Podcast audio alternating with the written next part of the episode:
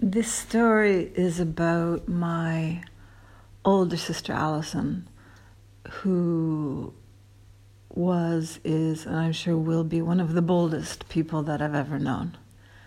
And it wasn't easy growing up being, you know, one of three daughters.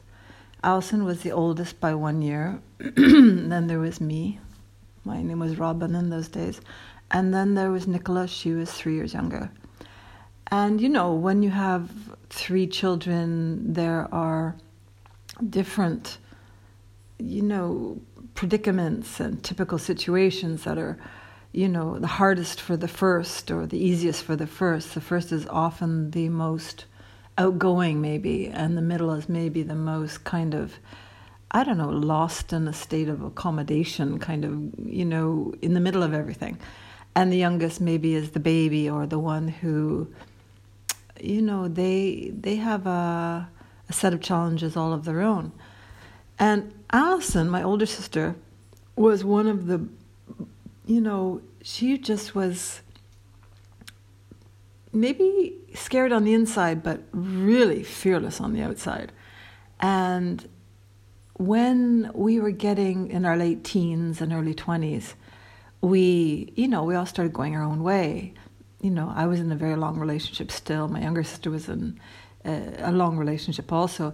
And Allison was just ready for more. She was the first one to branch out, the first one to really reinvent herself. And I can't remember how old she was, early 20s, I guess. And, you know, we were in Toronto, that's on the east coast of Canada. And my mother was from the west coast. She was from Langley, which is near Vancouver. And any time over the years that we would visit my mother's relatives out west, you know, we'd be at some family do or, you know, what do you call it, family reunion. And, you know, there'd be people that didn't know me yet. And so I'd introduce myself. And anytime they'd say, Oh, where are you from? And I'd say, Toronto, big bad Toronto. You know, it's like the New York of Canada. So notorious for being, you know, domineering maybe. And I'd say Toronto, and they say, Oh, you know, they'd give me this look like, oh, you know, that's a pity. Um, I already don't like you. Uh, I'm not going to give you a chance. and I kind of wonder why I didn't change where I was from. I should have just changed to another city, and then it would have got much more harmonious response. so anyway, when when we were in our twenties, and you know, my younger sister and I, we were still very much Toronto, Ontario Canadians. You know, we were you know, it was a big city even then. It was two, three million, even in in you know the late, the beginning of the '80s. And but Allison, she wanted something else, and I can't believe to this day what she had the bravery to do. She packed up. She got a U-Haul truck, and she got all her furniture. I remember she had this beautiful brass bed from her bedroom and she was just like oh my god i was always in awe of her because she was like had the best clinique uh, makeup and these beautiful clothes which i used to try to steal all the time. And that's another story. And she got this big u-haul or medium size you know u-haul truck. And i mean driving a truck that's another issue. And the distance between Toronto and Vancouver, I don't know what it is, like 2,000 miles, something like that. And how many days driving? I mean, my, my father drove it a few times, and I think it would take like five days, you know, if you kind of took it easy and only drove like eight hours a day or something. It would still take you five days or something to get across the, the prairies and get all the way, you know, through Alberta and over to Vancouver on the coast, the west coast, Pacific side. And Allison got the movers to, or she did herself, I don't know. I was like off in my own world, selfishly so. And she filled up this U Haul truck with all her belongings and she drove it by herself across the country. I mean, can you imagine doing that? I still can't imagine doing that. I mean, it's a truck, not a car. It's five days of driving, and that's a lot of maps and you're on your own and there's no co-pilot to share the driving with or to redirect you when you get lost and the weather and you know, this a huge truck full of things, you know, um, rocking around. And anyway, she made it to Vancouver and she settled into Vancouver for the rest of those years that were coming. And she's still there, Allison. I hope she listens to this because I, I really want her to tell her uh, how much I appreciate her. And she settled out in Vancouver. And I mean, in those days, it was like if you're from the East Coast, it was like we always kind of viewed the West Coast as, you know, like the New York people would view California.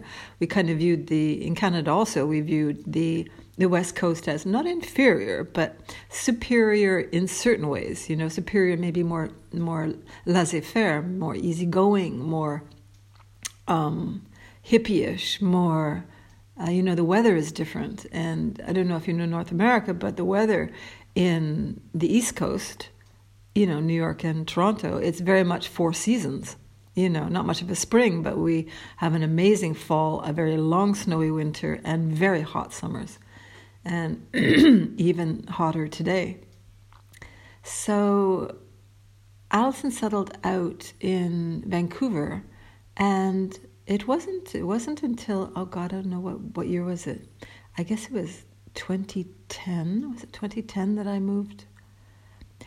I I did a lot of traveling and I went around the world and I remember coming back, you know, the I, I guess easterly direction on my second trip, and I landed in Vancouver, and my family was there to to greet me and say, you know, how was your trip and everything. And they'd all kind of visited. Allison was from there, but my sister and my parents, you know, took the plane ride over. And I always regret how I managed that because here my family was all, you know, trying to put the best foot forward. And we had a lot of, you know, turbulent years and a lot of you know, non-communication, and and yet my parents always tried to do the right thing. And I remember my mum bringing me this box full of all these letters that had been mailed to me over my first year abroad, and I should have, you know, put it on the side and paid more attention to my sister, to both my sisters, and to my parents. But you know, of course, like you know, fools do, I rifled through every letter and, and, and you know, oohed and awed over it. And yeah, I kind of, I know it's not up to us to make, you know, our family members happy. That's their job. Each of us, we make ourselves happy. And, and, and though we're compassionate to our families, we, you know, it doesn't enable them to for us to cater to them. But that's a regret I have. I if I could do that day over again, I would have the day that we all came together in Vancouver when I was on my way back to Toronto. If I could do that day again, I would have just given my undivided attention to Allison, especially because it was her city and I should have listened to her life and her changes rather than my own.